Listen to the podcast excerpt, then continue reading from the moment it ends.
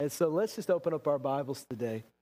And uh, I want you to hear what the Lord has to say for us. And, and for you, fathers, you need to hear this as well. I know sometimes we, uh, you think, where, well, if he's talking to fathers, I need to just switch off. He's not talking to me. But the truth is, there's nothing in this scripture that's not applicable to you in some way. There's nothing in this scripture that is not life giving to you in some way.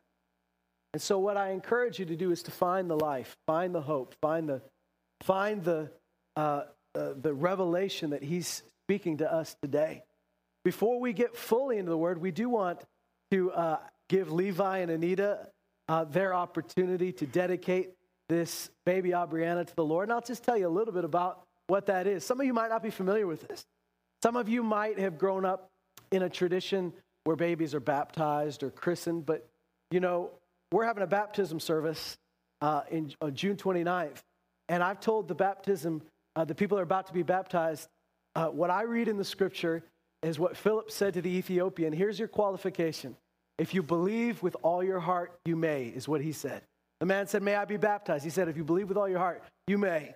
Little Aubriana is here today, and she doesn't believe with all her heart. Now, don't condemn her for that.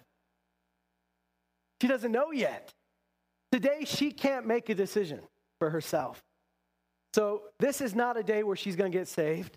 This is not a day where she's giving her life to Jesus because she doesn't know how to do that yet. She's just, she's just a baby. But this is a time where her parents are dedicating and committing to the Lord that they're going to raise her in the ways of, of, of the word and the ways of the Lord. That, the, as the scripture says, train up a child in the way they should go.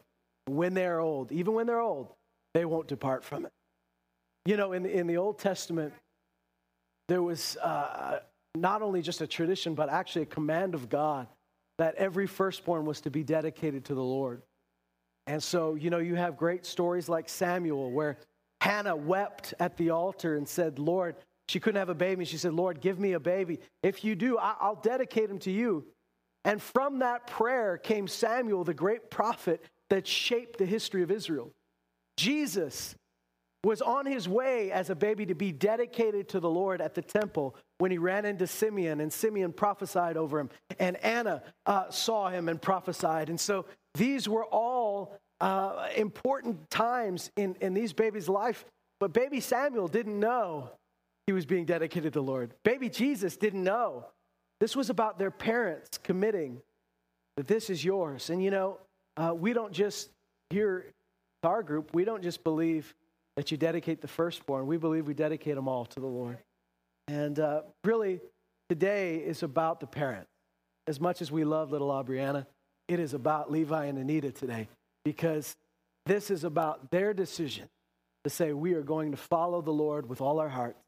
As we follow the Lord with all our hearts, our kids are going to follow us. That's the truth of the matter. And there'll be a day, there'll be a day when these little ones have to make their own decision, and you can't make it for them. And you could do everything right, and they still have to make a decision. You know, there's nothing wrong with Jesus' teaching, and yet Judas chose to go the other way.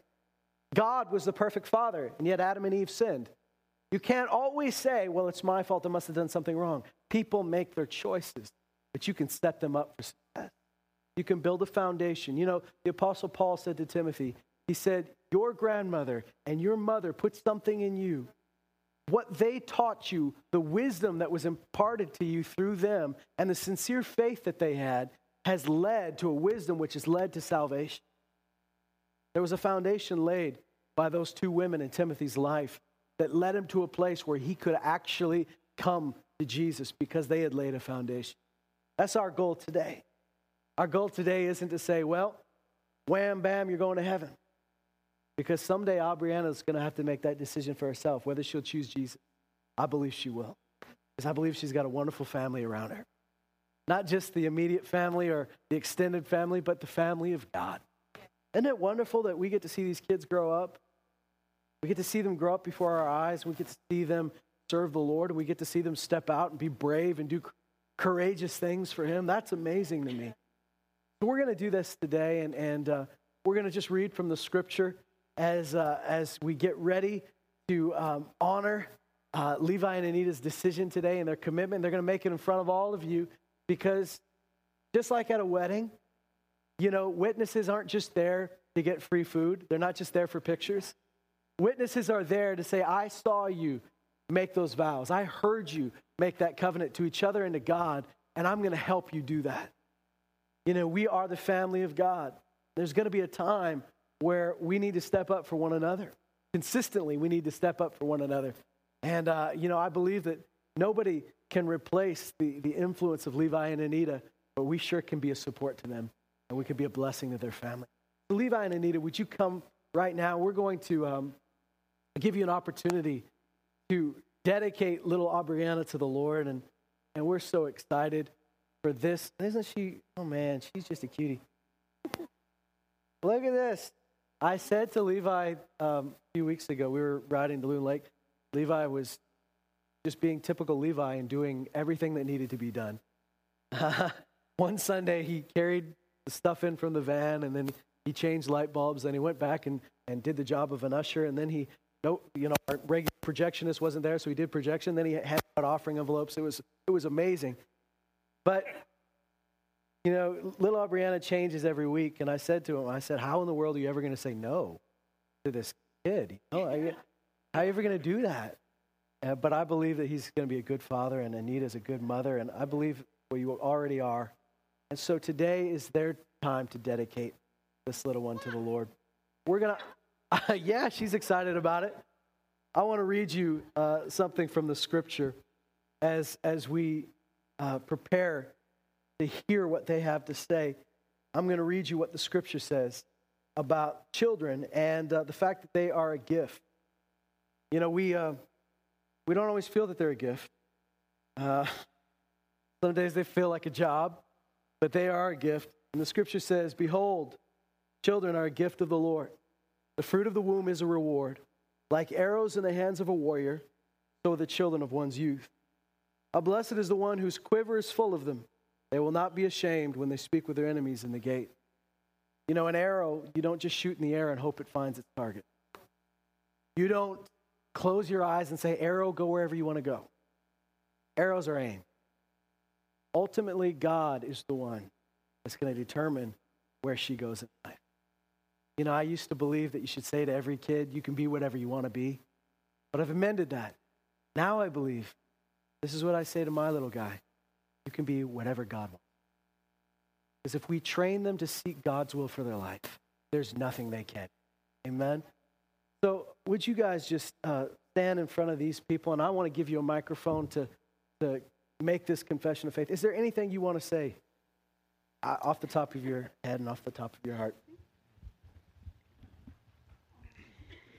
God is absolutely amazing. Um, there was a time, probably, I was going to say 10 years ago, but it wasn't even that long ago, about even six years ago.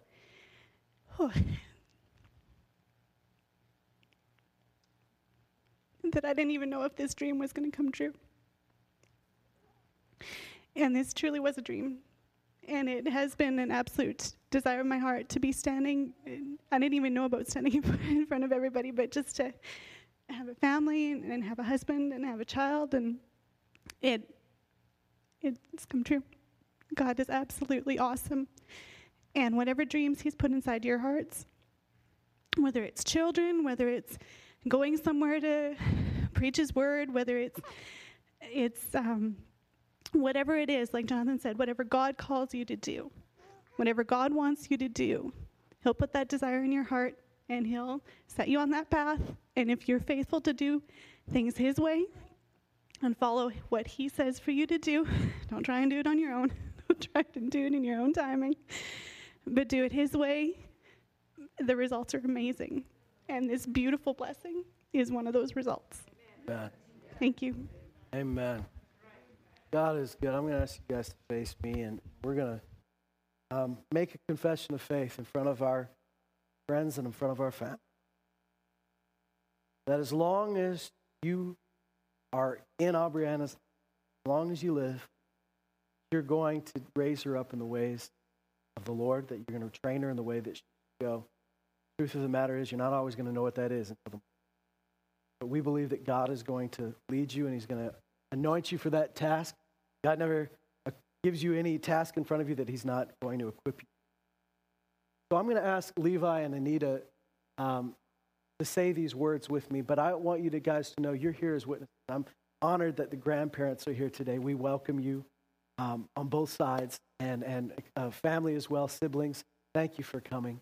Uh, we want to take this moment um, to honor them as well, but to know that we're all part of this family. And we are so thankful that God brought Aubriana into our lives. Thankful for Anita and Levi. So let's pray right now. And I want you guys to, to pray this with me. I want you to mean it with all your heart. Father God, we give our daughter to you. We commit this day to raise her as you want us to raise her.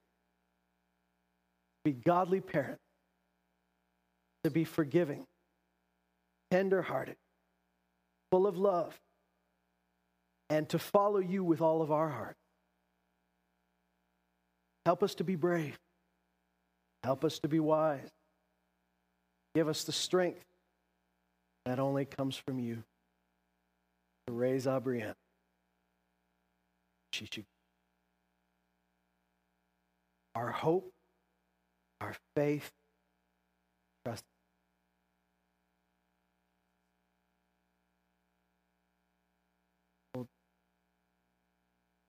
Lord, I thank you for this young one. Thank you for Aubrey.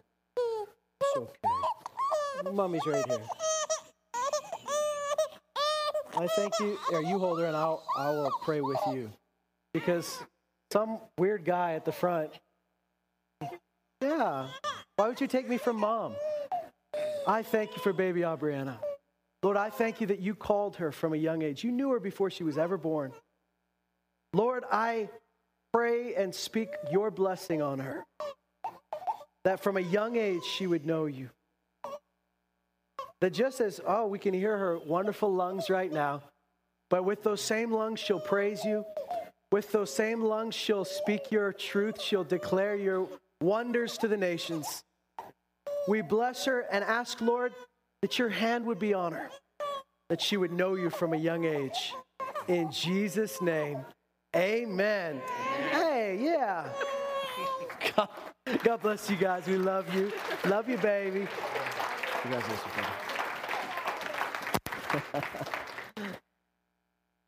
Nothing wrong with a baby making some noise in church. I,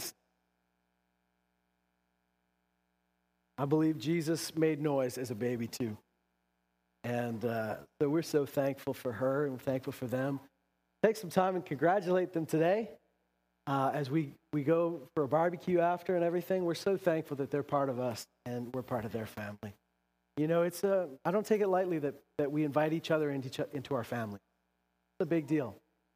We are the family of God. You know, if we're going to go around calling God our Father, then we have to fill out the rest of that contract. We're all going to say God is our Father. Yeah, you have a Father in heaven. Then if you're going to say to somebody, you have a Father in heaven, you got to be willing to be a brother and a sister to them. We can't say, uh, you have a father, I have a father, uh, but we have separate visitation days. Like, we have to, we're part of the family. And I said this the other day, but family almost implies a sense of ownership, not, not in a dominating way, but we give ourselves to one another. You know, when I got married, I gave myself to my wife. When we had a son, we give ourselves to that, that child. And, and uh, when we call each other family, we're giving ourselves to one another. We're laying our lives down. I want you to open your Bibles right to the book of Psalms again. We're going to read something there. And I've read from Psalm 78 many times through the years as we've dedicated children as um, we've talked about fathers. You know, I had a good dad. He was a blessing in my life, and and uh, I didn't I didn't get to have him for as long as I wanted to have him. You know, I uh, I wish he had met my son. I wish he could be here today. But the truth is, I did get a lot, we squeezed a lot of juice out of that fruit. We did get a lot of good years, and I'm thankful for that. You don't know how long you've got with your kids. You don't know how long you have with your parents. Make the most of what you've got right now. If I had, I, I, I thank God that I look back and I don't have any regrets about my relationship with my dad. It was, uh, it wasn't perfect. You know, I'm not perfect. Dad wasn't perfect, but I look back and I knew that he loved me and I knew he knew I loved him. And that matters. So I encourage all of you that still got your dad, take advantage of that. Know that they are a blessing, even if they don't feel like a blessing. Give them a call today, even if they, all they do is just, uh, you know, c- complain to you about how your life didn't turn out like they wanted it to turn out. I don't know if any of you have dads like that. I didn't have a dad like that, but maybe you have a dad that's just annoying to talk to. Love and honor that father, no matter what he's like, because, uh, you know, God told us to honor our father and mother. He didn't say, uh, honor your, your perfect fathers and mothers. He didn't say, honor your father and mother that do everything right. Honor your father and mother, the Lord. And so we, we encourage you not only to uh, take some time to phone them today, but live that out. You know, I was just talking with somebody a couple days ago. We were just talking about how Jesus, when he said, honor your father and mother, he talked to the Pharisees about that, and he called them out because the Pharisees um, had been keeping money that they were supposed to be helping their parents with, and they were using that money and they were saying, well, it's dedicated to the Lord. And Jesus said, You guys say you keep the commandments, but the, one of the big commandments is honor your father and mother, and you're keeping money that should be used to be helping your parents, and you're saying it's dedicated to the Lord, but you're not even taking care of your own parents. And so that was a tough scripture for me because what it meant to me was is that honor is more than just being nice to them at family reunions. It, it, it, it, requires more of us. It requires of us, just like everything that Jesus requires of us, laying our lives down and uh, really giving of ourselves. And so I want, to, I want you to turn into Psalm 78. And like I said, I know I've talked about this before, but this is so rich. And um, I look at this not only as a good scripture, I look at this as a command for my life. Asaph wrote this, and uh, we don't know a lot about Asaph, but we do know he's one of the main psalmists. And when he wrote this, um, it has this deep quality to it. It has something about it that this particular psalm, uh, not only it starts out with instruction, but then it almost lays out the history of Israel. And in Psalm 78, he says, Listen, O my people, to my instruction. Incline your ears to the words of my mouth. I will open my mouth in a parable. I will utter dark sayings of old. Now, you might be getting creeped out by this so far. I will utter dark sayings. It sounds almost not biblical. It almost sounds sorcerous, you know? But, but that's not what it is at all. When that, that Hebrew word for dark sayings typically means like something, almost like a, a, a, something that's very difficult to understand, something that needs to be explained, something that's, that's hidden beneath the surface. So I'm gonna, I'm gonna tell you something that you're gonna have to incline your ear to hear it, but it's something you haven't understood before. He, he says, I will utter dark sayings of old, which we've heard and known, and our fathers have told us. We will not conceal them from their children, but we will tell to the generation to come the praises of the Lord and his strength and his wondrous works that he has done. Now, I've said this before, but I'll say it again. He says very clearly in this verse that for us not to tell the next generation about his strength and his wondrous works and his mighty deeds that he's done, for us not to tell them is hiding it from them. You know, some of you dads already think you talk too much. Think nobody wants to hear your stories. Certainly nobody wants to hear your jokes, right?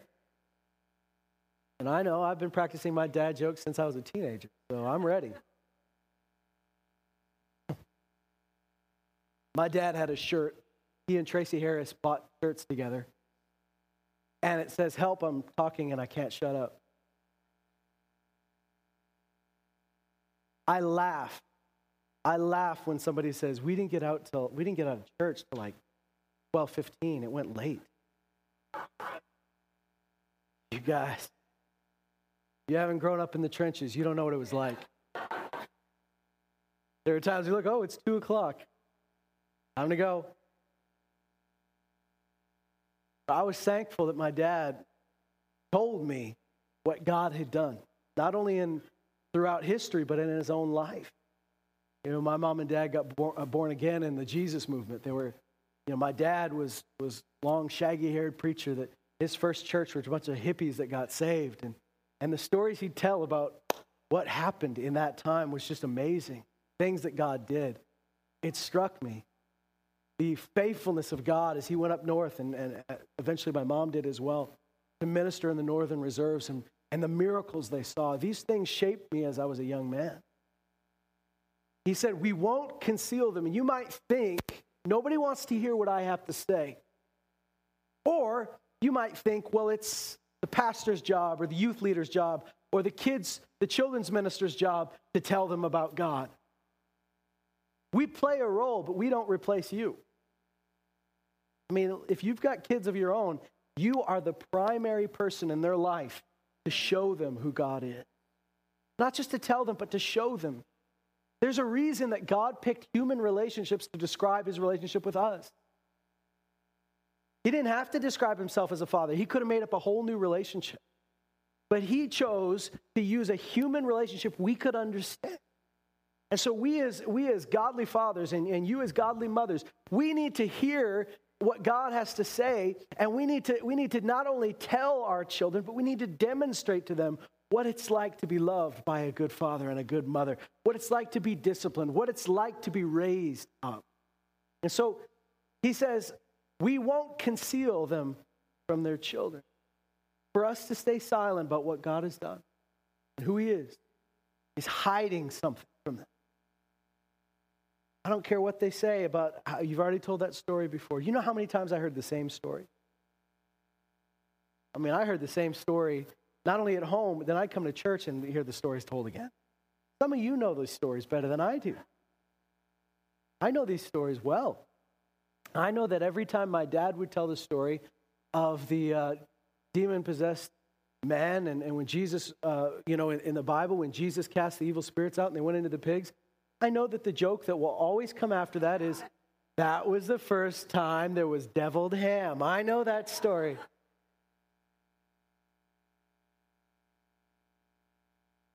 But because of that, it's ingrained in.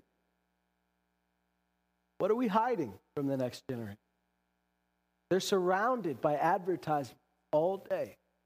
They're surrounded by a worldly system. If your kids are going to school, they are surrounded by people telling them something often contrary to what God's.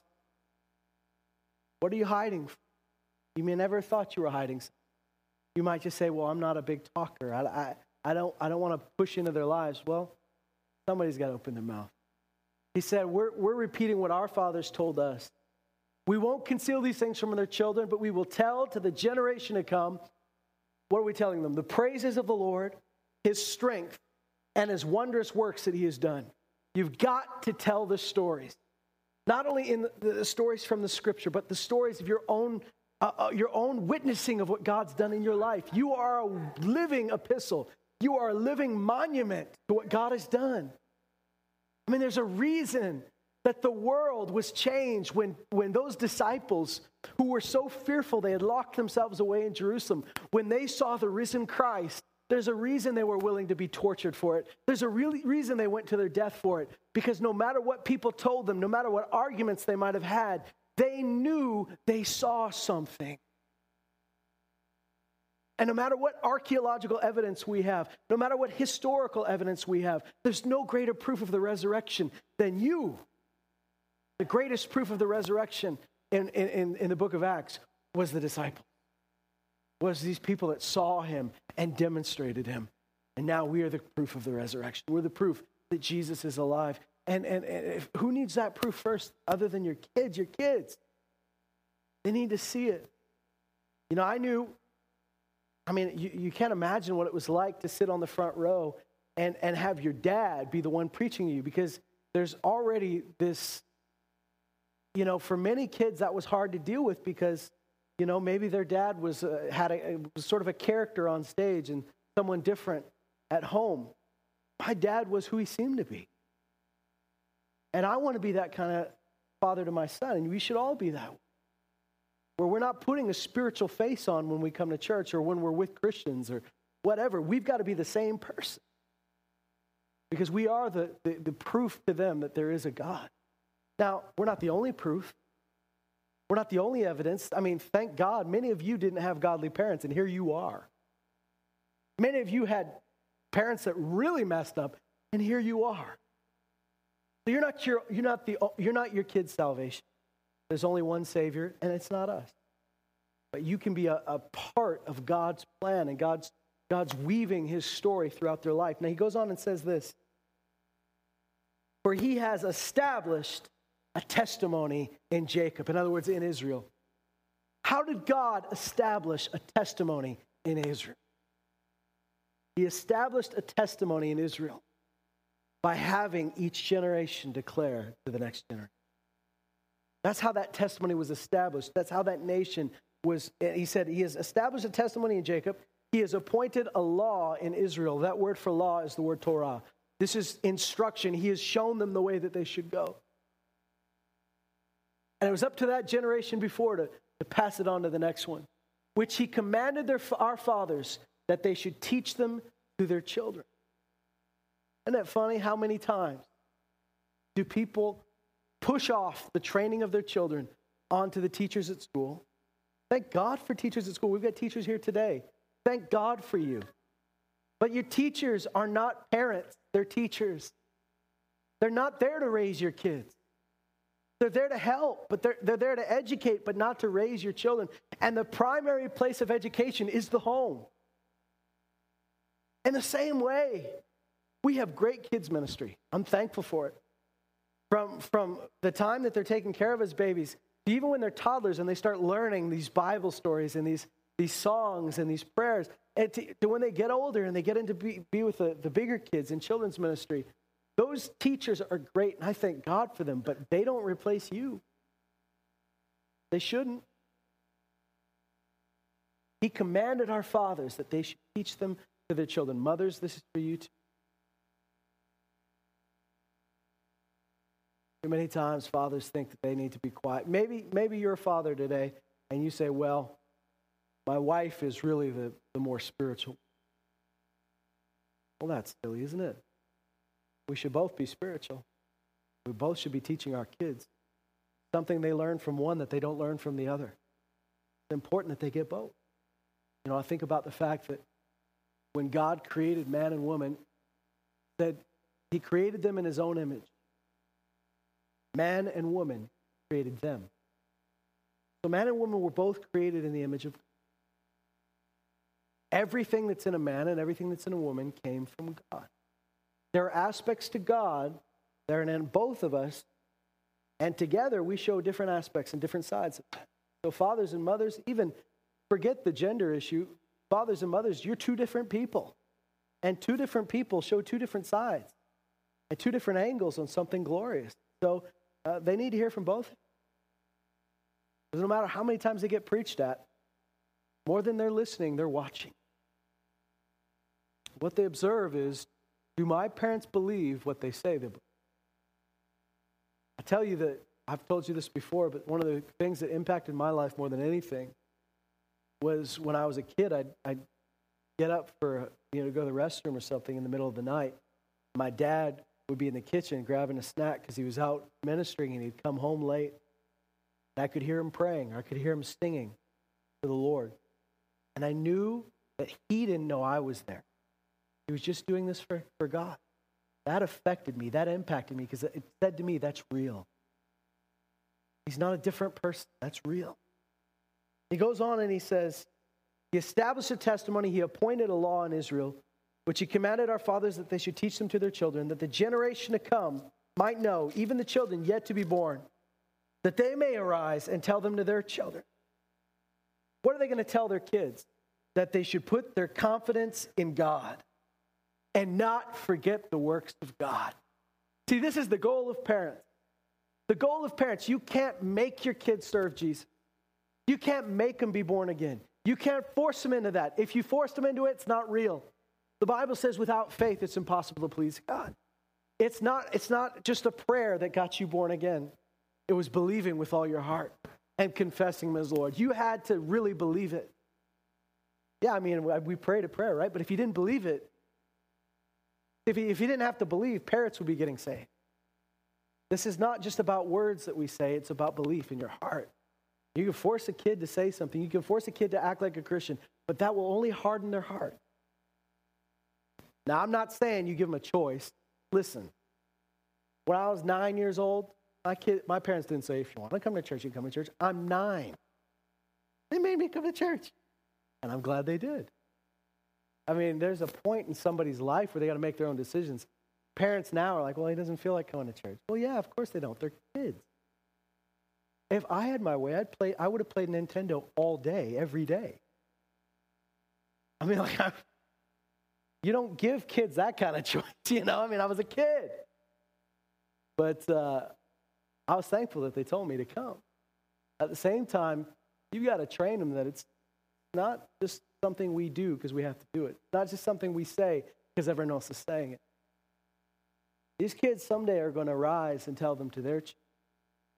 They're going to tell their kids, put your confidence in God.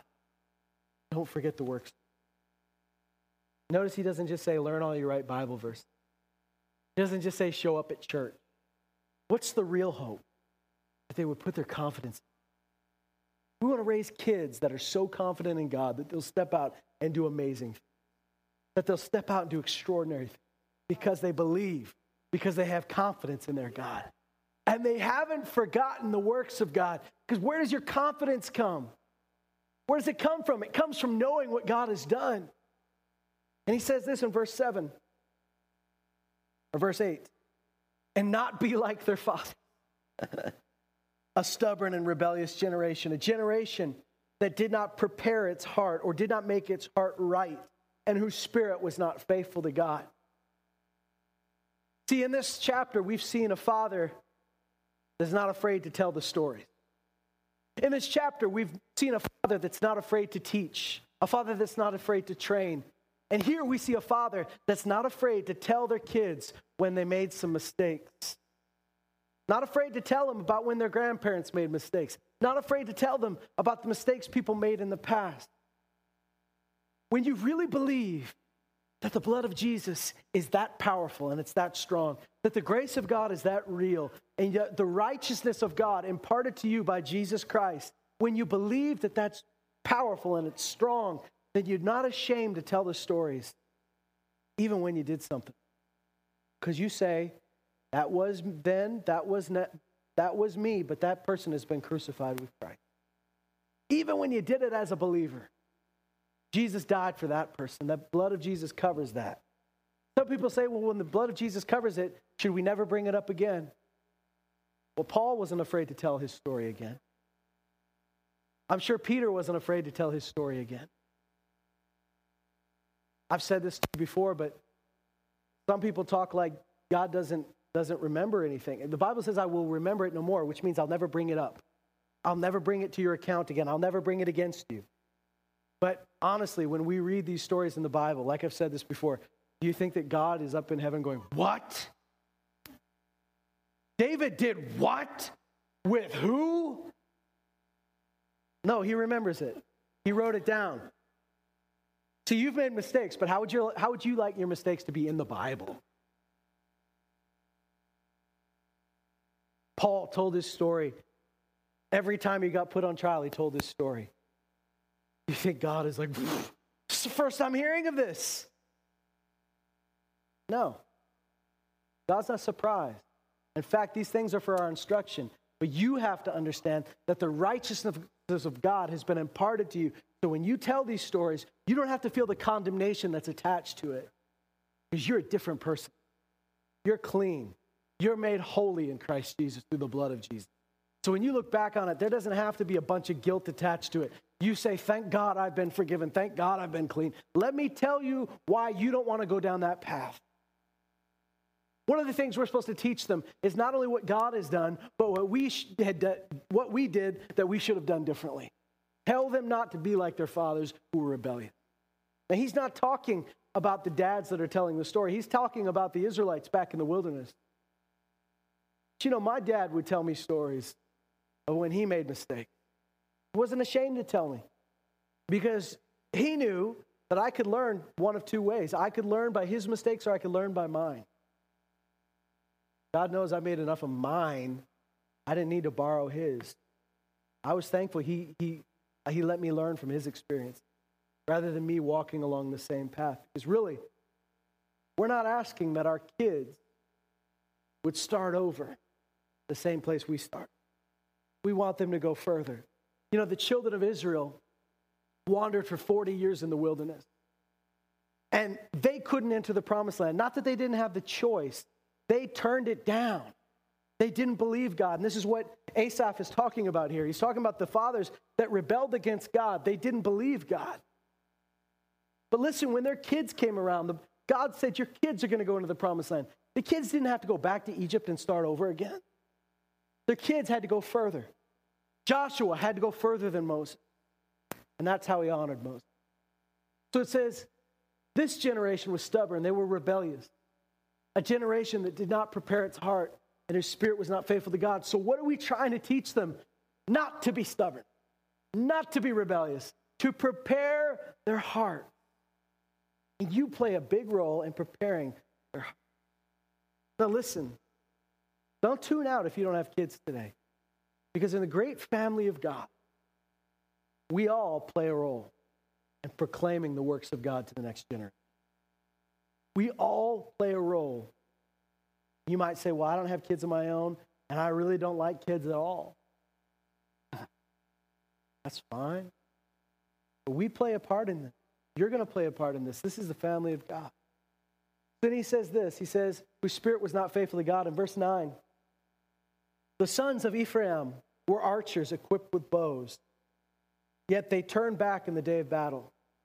They did not keep the covenant of God, and they refused to walk in his law. They forgot his deeds and his miracles that he had shown. The sons of Ephraim were men equipped with bows.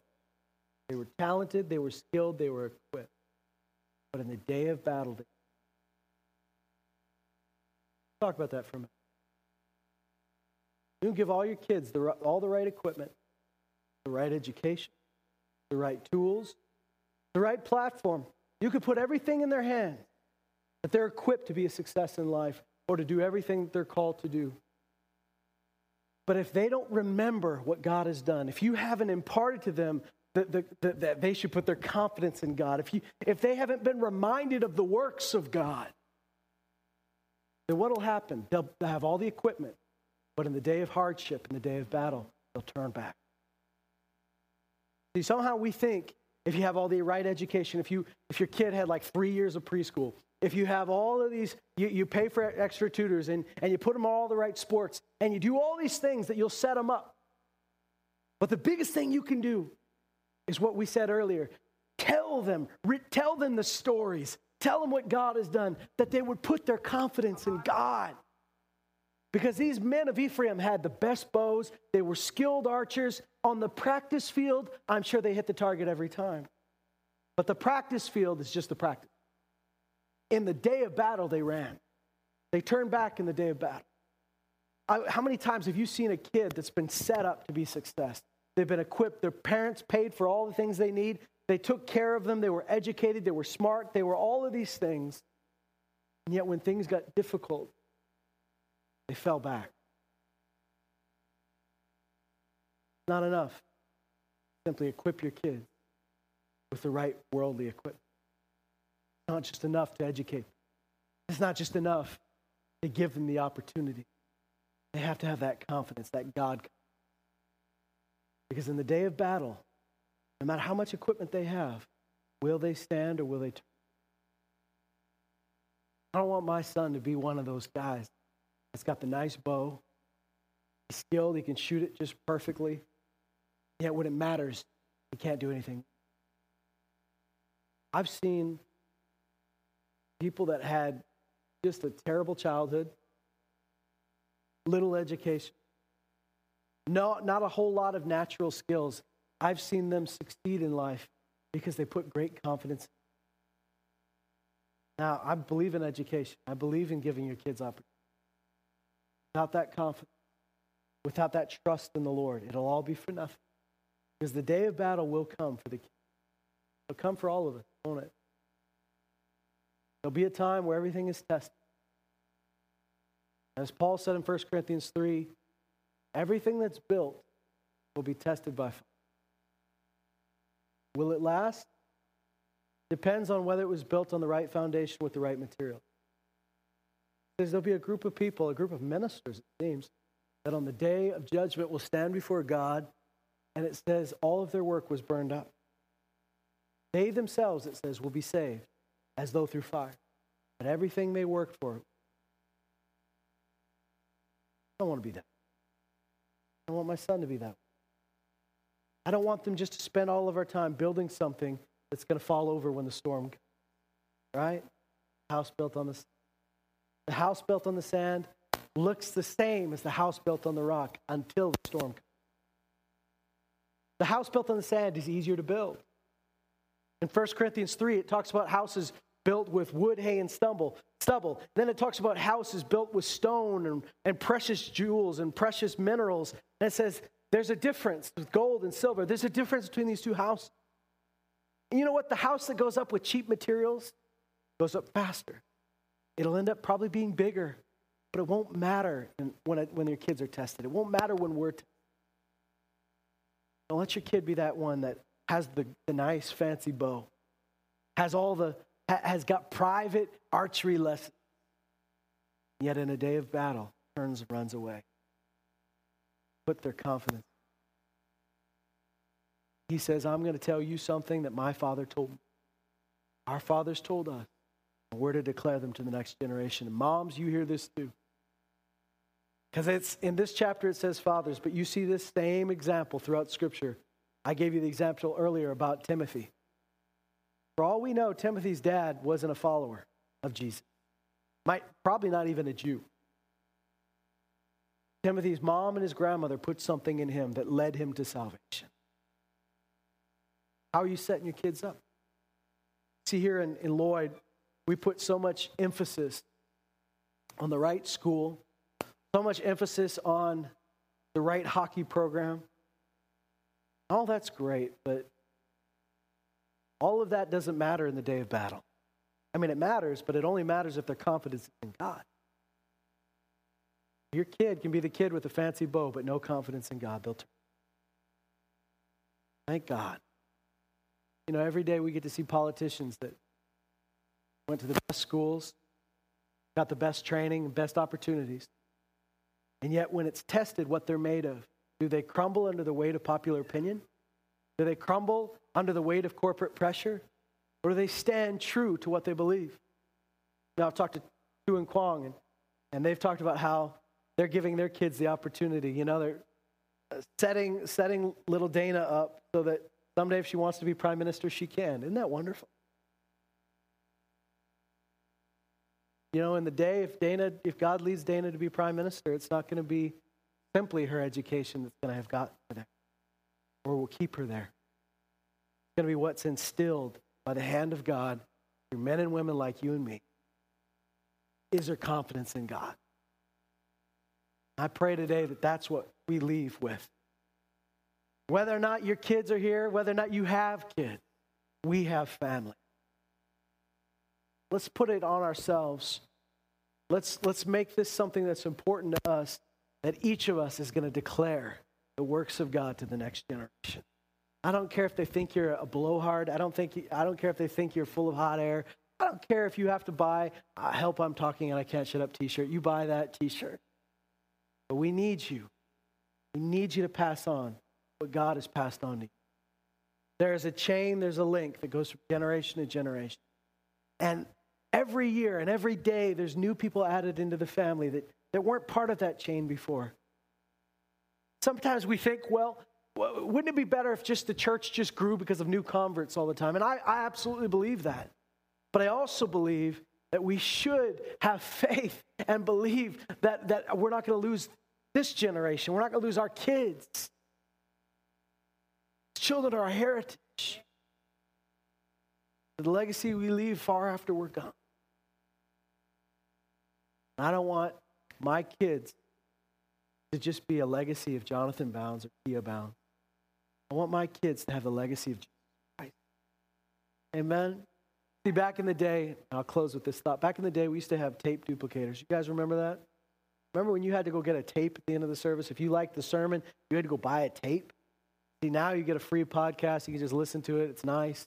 But we used to have you know cassette tape, and we duplicate the tapes, and we always kept the master tape because the more you made a copy of a copy, the worse the quality would get. You just kept copying copies. Pretty soon, it would just be terrible quality. So we always kept the master, and you always made a copy from the master. You never made a copy from another copy. You always made it from the master tape. Now things are digital, so it doesn't lose quality when you when you duplicate it. But back then it was a copy of a master. You always had that master, big red marker, master. And it would sit in the spot on the duplicator. And this is really the point in, in, in, in training the next generation and raising people up. Is my goal, your goal, is it that we make them copies of us or disciples of us? They got to be a copy of Jesus, just like we're a copy of Jesus. They got to be a disciple of Jesus. When, when Jesus says, go in all the world and make disciples, there are people that have taken that and really turned it into disciples of me or disciples of you. But Jesus says, go into the world and make them disciples. Disciples of who? Of Jesus. Your parents, but your kids aren't clones of you. We want them to be followers and examples of Jesus Christ. And that way, the copy is not going to deteriorate. It'll be just as strong throughout the generation. Amen? Stand up with me. Let's pray.